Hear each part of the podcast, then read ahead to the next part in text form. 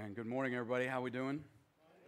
All right. So, so if you're longing for a little more singing, don't worry. We got you covered. We're going to sing more after I preach. So uh, we got you covered today. So we're certainly glad you're worshiping with us today. And uh, man, it is good to just be able to gather together again, isn't it? And uh, such a privilege to live in a free country where we can gather and worship. And I know it's been such a struggle over the last, uh, I can't count how many months now. And uh, man, it's just good to be with each other, to love on each other, and to love the Lord and worship together.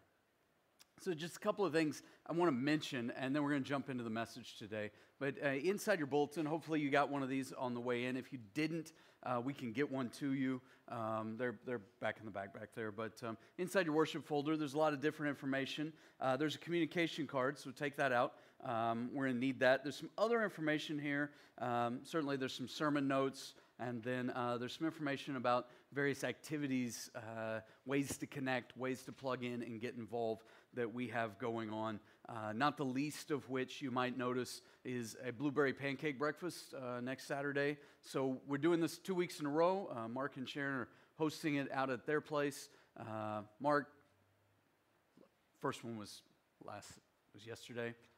Pancakes were incredible, and I'm still full from blueberry pancakes because they were so good. And uh, we're going to be eating blueberries for a while. So if you're interested in that, uh, you can mark on your communication card um, that you'd like to RSVP for that uh, next Saturday's blueberry pancake breakfast. Again, all the information's right here in your bulletin. Of course, we have worship in the park coming up, weather permitting. Um, our ladies walking group is getting started again for the summer. There's more information about that. Naomi would be certain and love to talk to you about that. There's some ways to plug in and help with uh, various things around the church, landscaping being one of them. As you can imagine, keeping the campus up is a slight bit of work. I think Villa Festi lives here around the clock.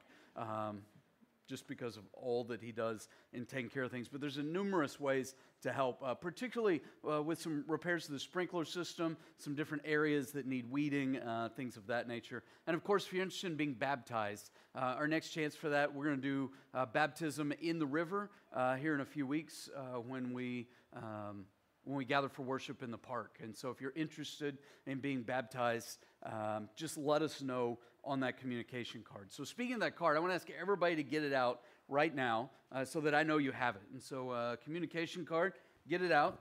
And here's what I want to ask you to do I'm going to ask you to do something a little different and a little, a little special today, uh, just something that'll help me out. So, you know, every Sunday we ask everybody to fill out a communication card or online a digital communication card, and we'd love it if you would do that. The reason we ask you to fill one out every week is, is because every week is new. And so we want to know what's new for you this week. If there's something new we can pray for you about, if there's something new that you'd like to see God do in your life, any of those kinds of things, just fill out the card and let us know. That would be, uh, that would be tremendous. And there's one other thing I want to ask you to do. Um, I'm beginning work now on uh, some of our sermon writing for what comes in the fall next year. I try to look every summer out ahead and anticipate where we might go. And there's something you can do to help me out. And this this is it. Over the next few weeks, I'm going to ask you to answer some questions for me. And this week's question is pretty simple it's this If I could ask Jesus any question, if I could ask Jesus any question, what would that question be? So if I had Jesus right in front of me and I could say, Jesus, I'm wondering about, I want to know about, Jesus, here's the question I have for you. In fact, I would even say, if you would like to ask Jesus an anonymous question, you might have put your name on the card already, and we can get you more cards. But if you've got an anonymous question you would want to ask Jesus, that's good too. You know, hey, if I could ask Jesus any anonymous question, right? You know, sort of asking for a friend kind of thing. If I could ask Jesus any question, what would that question be? That'll help me with some sermon prep uh, over the next weeks. At the end of the service today, we're not passing a basket these days in taking an offering. Many of our uh, many of our givers give online. Of course, if you're new today, if you're a guest today, please know that your your gifts are not what we're after. Uh, our, our those of us that consider Harvest our home gladly take care of that. But we would love to hear from you as a guest on the card as well. We'd love the chance to get to know you um, just a little bit. We're not going to show up at your house. We're not going to do anything crazy. In fact, what we'd like to really do is honor you. Every time guests fill out cards for the first time, we give $5 in your name and each of your family members' names to our partners at Monroe Middle School right here in the neighborhood. They have a fund that supports families in crisis. Uh, we recently were able uh, to um, you know, do our funds for the last few months, and uh, they just said, hey, here's a specific need you can help with. It's a way that would be just tremendous if you could do that. And we were able to do that. And so, uh, very powerful. So, if you're a guest, please fill out one of those. And again, because we're not collecting offerings at the end of the service, we've got a basket in the back, we've got a lockbox in the back. So the offerings go in the lockbox, the cards go in the basket, if you will. So, I'm going to pray for us again, and then we're going to jump into the Bible today. So, will you pray with me? Jesus, I thank you for your goodness. I thank you for your grace. I thank you for just how loving, how powerful, how fair, how gracious and kind you are. And Jesus, I ask today that as we study your word, that you would remind us how much you want to connect with us in those ways. Jesus, we confess that we often pray but then again, we confess that we often pray and then forget to pray after, that we often give up on prayer too soon. And so remind us today what a privilege we have in connecting with you every moment of every day. Jesus, speak to our hearts now, we pray in your name. Amen. Amen. So here's what I'm going to ask you to do today. Right out of the gate, if you have a Bible, go in the Bible t- with me to Luke chapter 18. Luke chapter 18. If you don't have a Bible, we give Bibles away for free. We keep them in the back in various places. There's some on the table outside. We'd love to give you one of our Bibles. I'll have it on the screens today uh, if you don't have your Bible with you today. So here's what Jesus said Luke 18, verse 1. We're in a series we're calling Prayer 101. I'm not calling it that because nobody understands prayer. I'm calling it that because, quite frankly, I often find that there are lessons that I need to learn and relearn and relearn over and over and over. I haven't arrived when it comes to prayer, and I would imagine that many of you would say that as well. Last week we were talking about the fact that prayer is, is turning toward God. It's turning our hearts away from ourselves and our self direction and our self will and turning them towards God, seeking God's face. Today, we're going to discover something a little different about prayer. Luke 18, verse 1, Jesus said, well, it says this actually, describing what Jesus was going to say. It says, Jesus told his disciples a parable. Now, a parable is a story with sort of a singular point. It's a story with a, that's, that's, that's takes everyday things, something people would be familiar with, and makes a real solid point out of it. Jesus told his disciples a parable to show them that they should always pray and they should not give up. Hmm. Do you think that maybe the reason Jesus told the parable is because he knows that we give up before we should in prayer? He told them the parable to show them that they should always pray and not give up. Some of the other translations are going to say things like not lose heart, not grow weary, and not give up on prayer. Jesus told us this to show us that we should always pray and not give up. But you know what you and I do? Any guess? No way. Who would ever suspect that we would give up praying? I, I suppose Jesus would. Because he knows the way our hearts tend to be. In fact, have you ever thought, man, I, you know, I feel like I pray and I pray and I pray and, and, and I just get tired sometimes of not getting the answer to prayer, or I, I, I tire sometimes of praying and not hearing God answer the prayer or not seeing God answer the prayer. And if we're honest about why we give up, there's probably a lot of reasons we do, and some of which we're going to explore today. But I think often we get just sort of exhausted in waiting on God because we're not very patient people, are we? It's not like patience is something you're born into. If, if we were born into patience, babies would come out patient. They're not. We're not. It's something you have to learn. It's something that comes from walking with the Spirit of God. I guess I would say it this way. If you're taking notes, this is the first set of blanks. And this phrase may seem a little awkward the way I phrase it, but I think it'll make sense as we talk it through. If, if I'm tired of hearing God say no, I should at least recognize that the quickest way to hear no from God is to never ask Him for anything to begin with. The quickest way to hear God say no to my prayers is for me to not pray them. Because when I don't pray, what would I expect God to say to my non prayers? And so, the surest, quickest way to hear no is to give up on asking God for anything at all, to never ask Him for anything at all.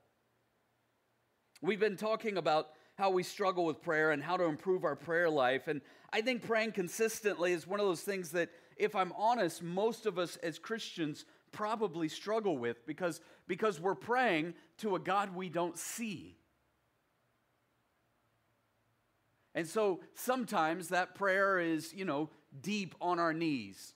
And sometimes that prayer is while we're busy and going through our day. And sometimes that prayer is literally while we're driving down the road. And you don't have to worry driving down the road. You can pray out loud because everybody else is singing to their tunes as well. So nobody has any clue, right, that you're talking to a God you can't see and they can't see. And yet, so often, we get discouraged, we lose heart internally, and it causes us to give up. There's a fairly well known, famous story about Ted Turner. You might have heard of Ted Turner. He started the Turner Television Network, CNN, and TNT, and, and I think TBS, and a bunch of other of those television stations.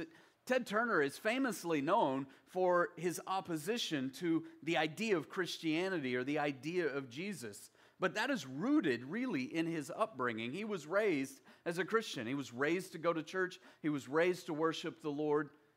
And something happened in his teenage years that he's not hidden. He had a sister who became very, very sick, a younger sister. Her name was Mary Jane. She contracted an immune system disease that eventually took her life. And like most of us would, he prayed for her to be okay.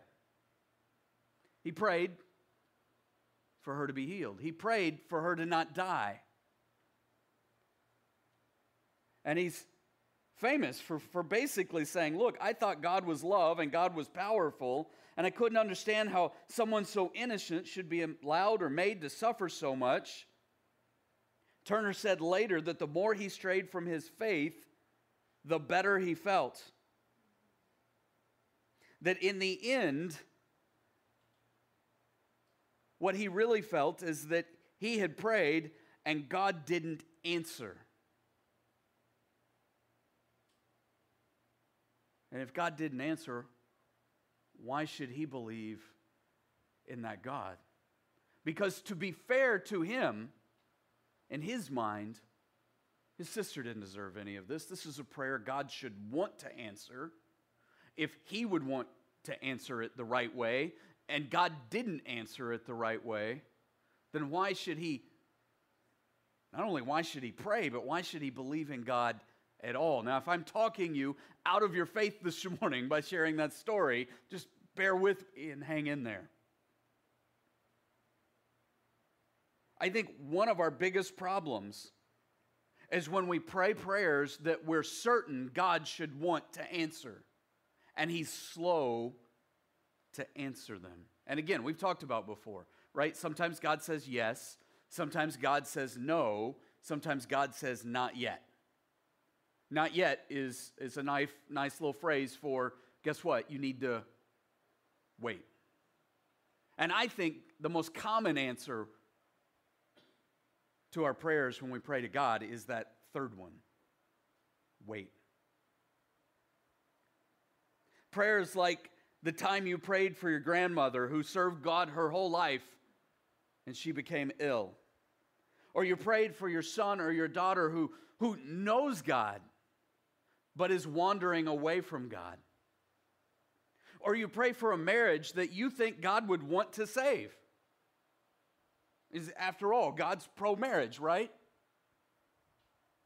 Or you pray for your spouse who's addicted to who knows what. And you're praying for God to set them free, to live a right kind of life. Or you're praying for a friend or a family member to come to know Jesus.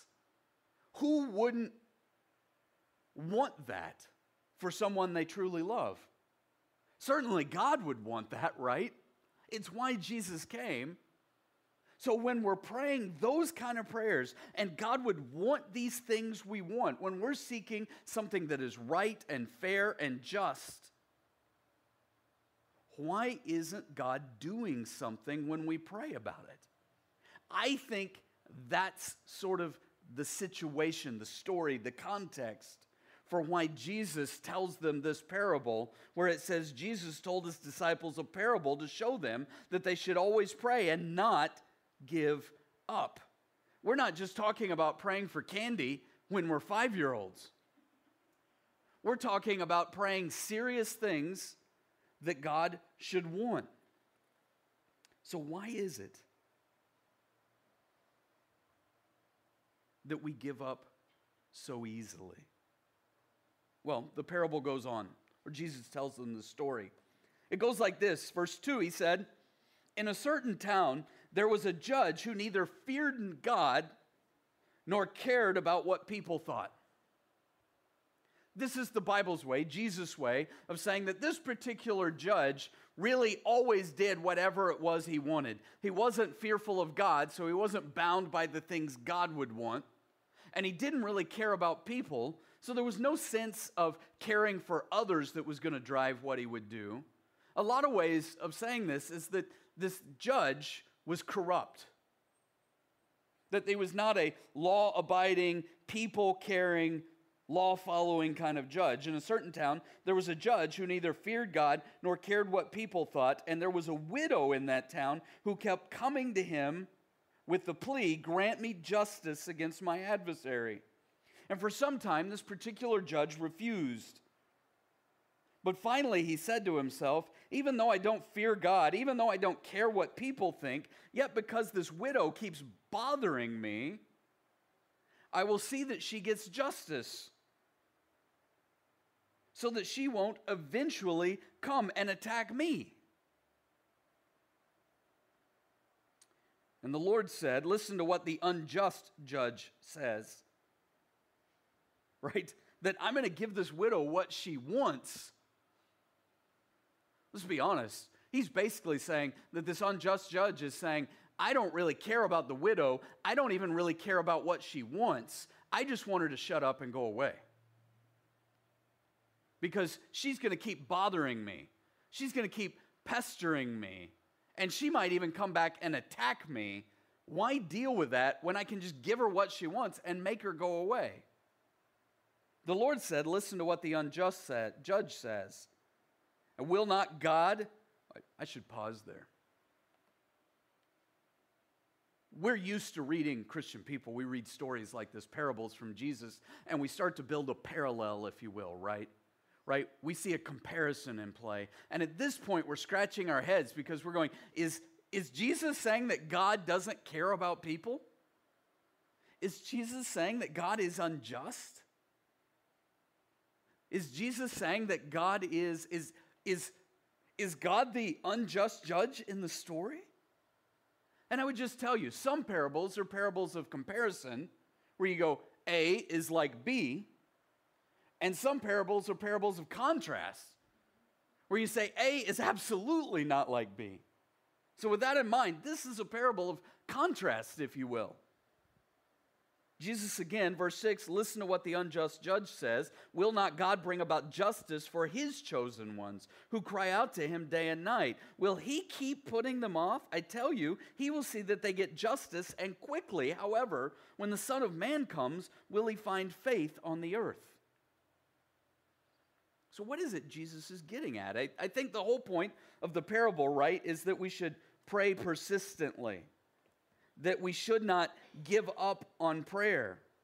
Jesus is saying if a judge who doesn't care, a judge who doesn't do the right thing, if that kind of judge is moved by persistence, how much more would a God who cares for you be moved by your persistence? Does that make sense? So, why do we give up on prayer? Well, number one, I think we give up on prayer because we misunderstand God.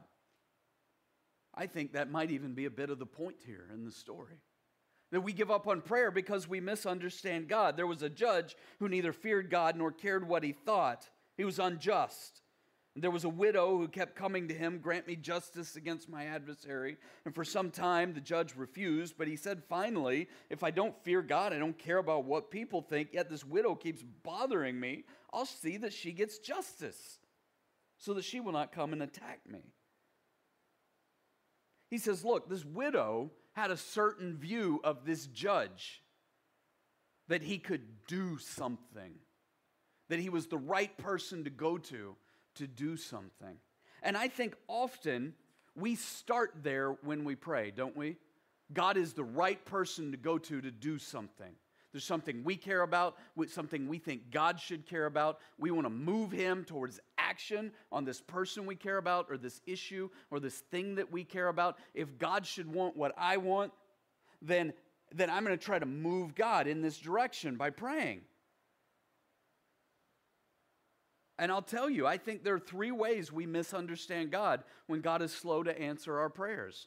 So, you know, under this, this idea that we under, misunderstand God, I think, I think we misunderstand God when, when He's slow because we think that God won't do the right thing. Sometimes we think God is really the unjust judge, that apparently God doesn't want to do the right thing. And if we think God doesn't want to do the right thing. If we think he's really unjust, what do we do? We give up on prayer, don't we? Doesn't that make sense? That one of the reasons we give up on God is because we've decided that we've prayed and prayed and prayed, and God ain't to do the right thing. And if God ain't to do the right thing, why should I do the right thing? If God doesn't care, why should I care? So we give up praying. He uses an interesting word here, right? When he says, that she seeks justice. God, grant me justice against my adversary. Even though I don't fear God, even though I don't care what people think, yet because this widow keeps bothering me, I will see that she gets justice. Justice. It's a word used a lot in our culture today. Quite frankly, we debate highly what we're really talking about. I like to use the Bible's definitions of things like justice. So I'm going to give you a word you can substitute. If you're Christian people who think, hey, justice is a, is a bad word right now. By the way, if you ever go to court, you do want justice, right? If you're accused of something you didn't do, you want justice. If someone harms your family, you want justice. Justice is not a bad word. But to help you read it just slightly different, I'm going to give you another word to read in its place. And here's that word rightness or righteousness. In fact, the word justice and the word righteousness, biblically, often are the same word. In Hebrew, sometimes the Hebrew word is translated justice, and sometimes the Hebrew word is translated righteousness. Same thing in Greek. Sometimes in the New Testament, the word gets translated justice, sometimes it gets translated righteousness. Justice is the, the state of being fair, righteousness is the state of being right. What we're questioning about God when we give up, at least some of the time, is whether God will even do the right thing. I think that's probably where Ted Turner got to in his head. Praying and praying and praying and seeking the right thing and wanting the right thing to happen. And if you've ever prayed for someone you've loved who was sick, who was dying, you've been tempted to think when they died that God didn't do the right thing.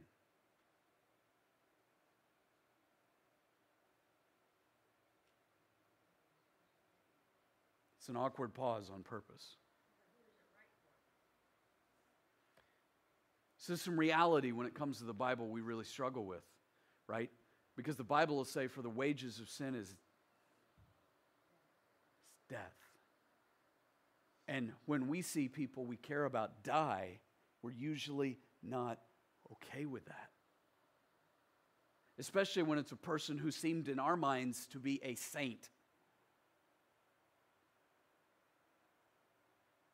But if we're going to conclude that God doesn't do the right thing, I think we have to read the Bible with the whole gospel in mind, thinking about a God who sent his son to die on our behalf. If the wages of sin is death, which the Bible says it is, then the gift of God is eternal life through Christ Jesus our Lord. If justice is what I really want for God, what I deserve, quite frankly, I deserve, quite frankly, is death. And what I'm asking for when I ask in prayer for healing, for wholeness, for people I love, I'm asking for mercy. And if you want to think about whether or not God will do the right thing, I think you have to read the Bible with the whole story, the whole picture of the gospel in mind that Jesus was sent for both justice and mercy. I camped out there a little long. I'm going to keep going. We give up on praying. We misunderstand God when God is slow to answer our prayers because, number two, we think God doesn't care. I think this is on the back, yeah, back of the outline. We think God doesn't care. Sometimes we just think, oh, God's not like an unjust judge. Like, he's going to do the right thing, but, but he just must not care about my situation. And if God doesn't care, why should I care? Right? I mean, I've had plenty of people I've known over the years who were sort of acquaintances, but when I've gone through hard times, they didn't particularly, you know, care. I mean, it didn't really matter to them. And if God, in my mind, is just like that, He's like, oh, He can take it or leave it, whatever I go through, whatever my friends go through, then why should I pray if God doesn't care? Why should I care if God doesn't care? If you want to understand the hopelessness of much of humanity these days, it's really in that idea. Most of the culture around us has cl- concluded that God not only doesn't care, but God does not exist. And if there is no God that exists, there is no reason for caring at all. Much of the hopelessness we see around us in our lives, particularly those outside the faith, comes from sort of a nonchalant, like, eh? Is there really a point? Philosophically, theologically, right, we'd be into the realm of like philosophy where we talk about nihilism, like, like oh, there's just nothing out there, so there's no point to anything, so who cares? We misunderstand God when He's slow to answer our prayers because we think He doesn't do the right thing or we think He doesn't care. Number three, sometimes we conclude, we think that God can't do anything. We misunderstand God. God's slow to answer our prayers the way we want, and we think, oh, well, it must be that God just can't do anything. That somehow God is not really God like, that his hands are tied that maybe God is like Jerry Lewis, you know, like he's a nutty professor. Right? That he is willing, that he's nice, that he's caring, that he's almost hopelessly careless, but he's unable, really powerless to really help me out. And if we conclude that God is powerless to do anything, we will give up on praying. Doesn't that make sense? But here's who God really is He's not an unjust judge. He's not just some acquaintance out there. God's not the nutty professor. God is my loving, caring Father. And so the things that break our heart, They break the heart of God as well. When you read the whole of Scripture, you cannot read it and miss the fact that the heart of God is broken over the unjust things that happen in this world. Jesus' point here is that God isn't like the unjust judge. That if the unjust judge is moved by, by being bothered by this widow, then how much more would the God who cares about us want to do something? I pray to a father who loved me enough to send his son. And not only send his son, but sacrifice his son that God will do the right thing. God does care. God is more than able. The challenge often is the issue of timing. Timing. Because I will pray for someone and pray for God to be healed. And sometimes they are, and sometimes they are not.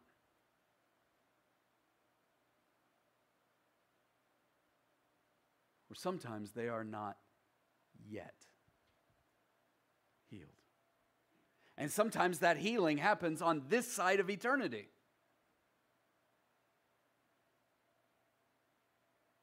And sometimes it happens on the other.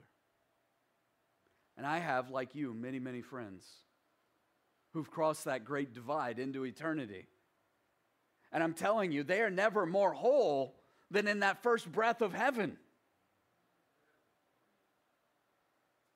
And sometimes the very answer to our prayers, God, heal this person.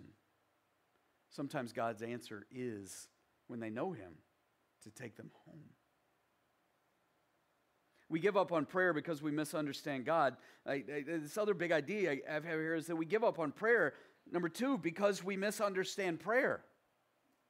This won't take us long, but I, I think it makes sense, right? That, that in the parable, there's this sense of, well, she just keeps coming and keeps coming and keeps coming. She just keeps bothering this unjust judge. So sometimes we misunderstand prayer because sometimes we think prayer is just pestering, right? And if God's an unjust judge and I've got to pester him into doing what I want, I kind of tire of being the pester. I'm a younger brother, I know all about pestering right? I go ask my older brother. When I was a kid, I had pestering all figured out. But I grow tired of being a pest. I don't want to feel like a pest when I'm praying to God. I don't want to feel like I'm bothering God. I'll, I'll be honest with you. I have prayed before and thought, man, if all I'm doing is just bothering God, certainly if He's being slow to answer, He's got more important things to be thinking about than, I'll say it when I'm praying for myself, than when my toe hurts, when my soul is tired,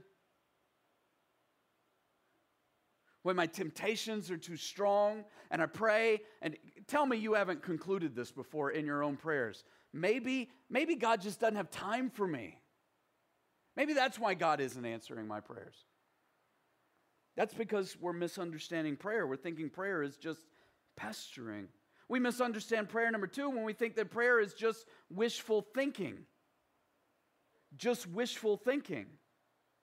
People outside the faith, I think, just pestering, number one. Number two, just wishful thinking. That's all right. That's all right. Just wishful thinking. Have you ever have you ever had someone say to you, I don't know why you pray. I mean, that, that's just wishful thinking. If you're not a believer in Jesus, it would be very common to say, hey, if there's no God, then, then prayer is it, it's just wishful thinking. Or even more so, number three, we, we, we misunderstand prayer because sometimes we just think prayer is just pointless. It's just pointless. But think about it. If God's really like the nutty professor up there and he's more than willing, but he's unable to really do anything, then prayer really is pointless. But the point of both the Bible and the parable here is that God is not an unjust judge. God is both willing and able.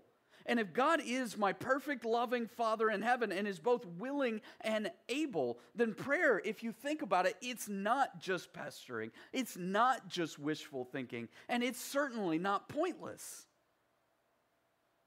If God is my perfect, loving Father in heaven, then prayer really is, right? It's a conversation with dad. Prayer is a heart to heart talk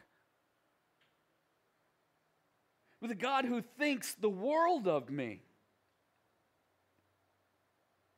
Sometimes that heart to heart talk is a woodshed talk. In those moments, I need a change of heart, right? Sometimes that heart to heart talk is a, is, a, is a tender, loving, like head on your shoulder kind of talk. Sometimes that talk is just everyday conversation talk. When you lose someone you love, one of the things you begin to realize in grief is that you can't just pick up the phone and talk to the person that you assumed you could just pick up the phone and talk to. And we've all lost people, so we all know what it's like to say, I just wish I could have another conversation. And if you've lost your mom or your dad, then you particularly understand. Likewise, if you've lost a friend, if you've lost a child, if you've lost anyone dear to you, you understand the idea of this parable. Does God really care?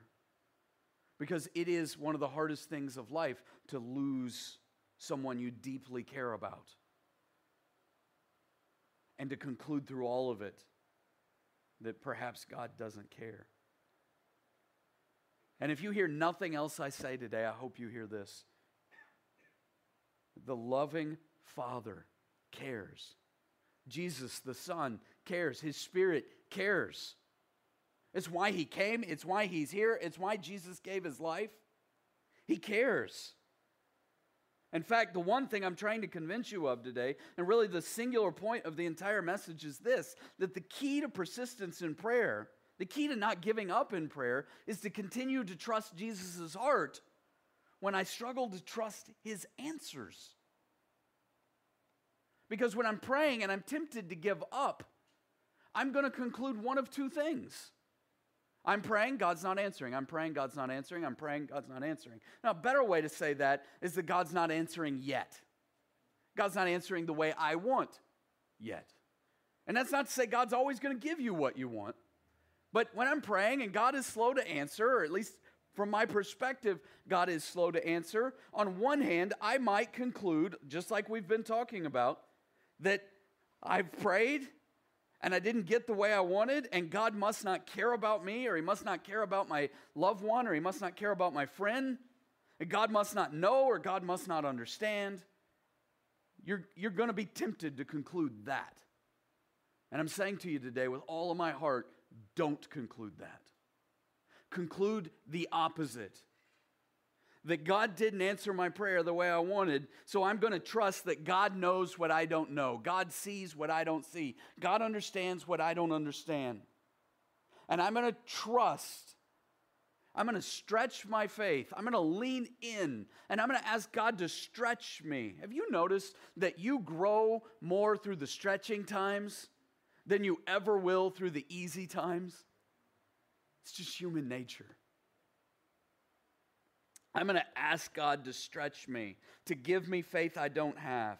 And if you've ever heard yourself pray and God say no, I just want to conclude with this you're in good company. Do you think God answered every one of Billy Graham's prayers? No, because Billy would pray that every single person in every single stadium would respond to Jesus, right? In that moment. I'm going to go one up on you. How many times have you read the Bible and you intentionally went looking for the people God said no to? It's not a way we tend to read our Bibles. Right. Yeah, because we don't really like the idea that God would say no or not yet. But read your Bible with that in mind. Turn to the story of David. Not literally, we don't have time. Don't worry, I really am concluding. But turn to the story of David, where David prays for a child, his child, to be saved. And the child isn't. Turn to the story of Paul, right? Second Corinthians, where Paul says, Look, three times I pleaded with the Lord to take this, this thorn in my flesh away from me. And I pleaded and I pleaded and I pleaded. And God said, You know the story, don't you? My grace is sufficient for you, for my power is made perfect in weakness. Paul didn't always get what he wanted. David didn't always get what he wanted. Try this one on for size. There's this guy named Jesus. Have you heard of him? So, very near the end of his ministry, very near the time he would be crucified, he was overwhelmed with sorrow to the point of death. You remember, he took three friends with him and he went into a garden to pray, right? And you know what the friends did, right? They fell asleep. Pray through the night, they fell asleep. I am not Jesus in the story. You and I, we're more like the friends than we are like Jesus, right? But Jesus in the garden, prays, Father, if it is possible, may this cup be taken from me. And he pleaded and pleaded and pleaded. You remember what else Jesus prayed in that prayer? Yet not what I will, what you will. This is the posture of the Son towards the Father pleading, asking, boldly asking, but trusting, surrendering, submitting, following. If you've ever had God say no or not yet, you are in good company. And the key to persistence in prayer is to continue to trust the heart of Jesus when I struggle with trusting his answers. We always end our services with two prayers. And today we're going to pray those two prayers and we're going to come back and worship, right? And I hope that in that worship today, you'll just sing to the Lord in faith and trust. So there's two prayers. The first is a prayer of salvation, the second, a prayer of application, a prayer of discipleship. If you need Jesus this morning, I hope what you've heard from me today is how much God cares about you that Jesus cares about you enough to not only come and tell you what just is and what right is, and to show you what just is and what right is, but to take just and right on himself, literally on a cross, where he died for your sins and mine.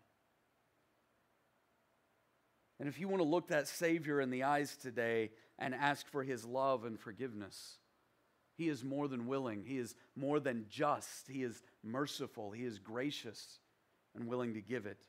Will you ask today? Maybe you'd pray like this. You bow your head and pray with me just like this Dear Jesus, I confess that I give up on a lot of things too easily, including you. And Jesus, I confess that I am not only broken but I choose to do the wrong thing. I'm sinful.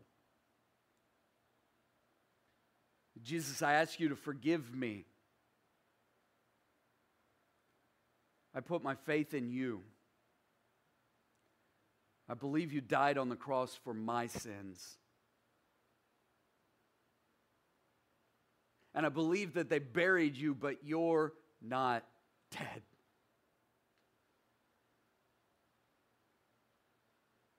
So, Jesus, take my life. Take over my life. And be my God. And be my forgiver. And be my Savior. Please, Jesus, I ask this in your name. Amen. Amen.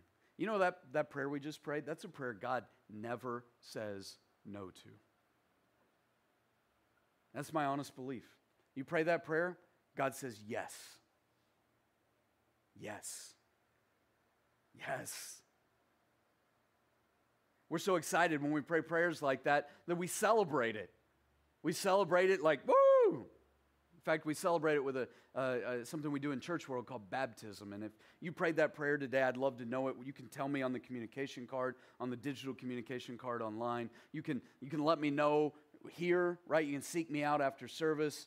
Uh, I'll be right outside when we're done. You can, you can find me. You can email me. I'm Brian, B R I A N, at harvestchurcheugene.com. But man, I would like to celebrate that with you. A lot of you prayed a prayer like that a number of years ago, and yet you realize that this, this story, this parable, has application to your life, that you have prayed and given up when you shouldn't. And you want to seek God about that. And again, this is one of those things I don't want to pray for you, I want to pray with you. So if you want to pray with me today and apply this to your soul as a prayer of discipleship, again, bow your heads and pray with me.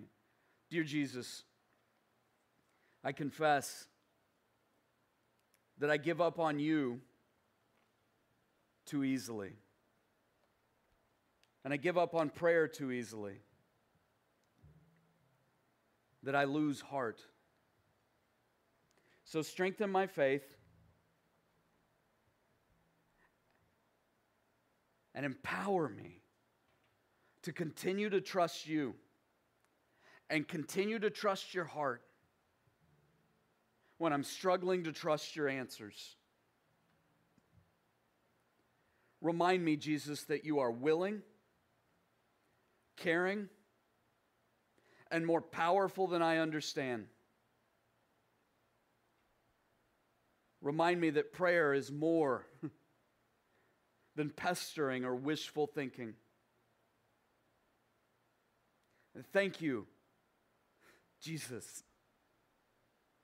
And thank you, my Father in heaven, that you want to have heart to heart talks with me. So I commit that I want and I need to have heart to heart talks with you. And Jesus, I worship you now. I pray in your name. Amen. Amen.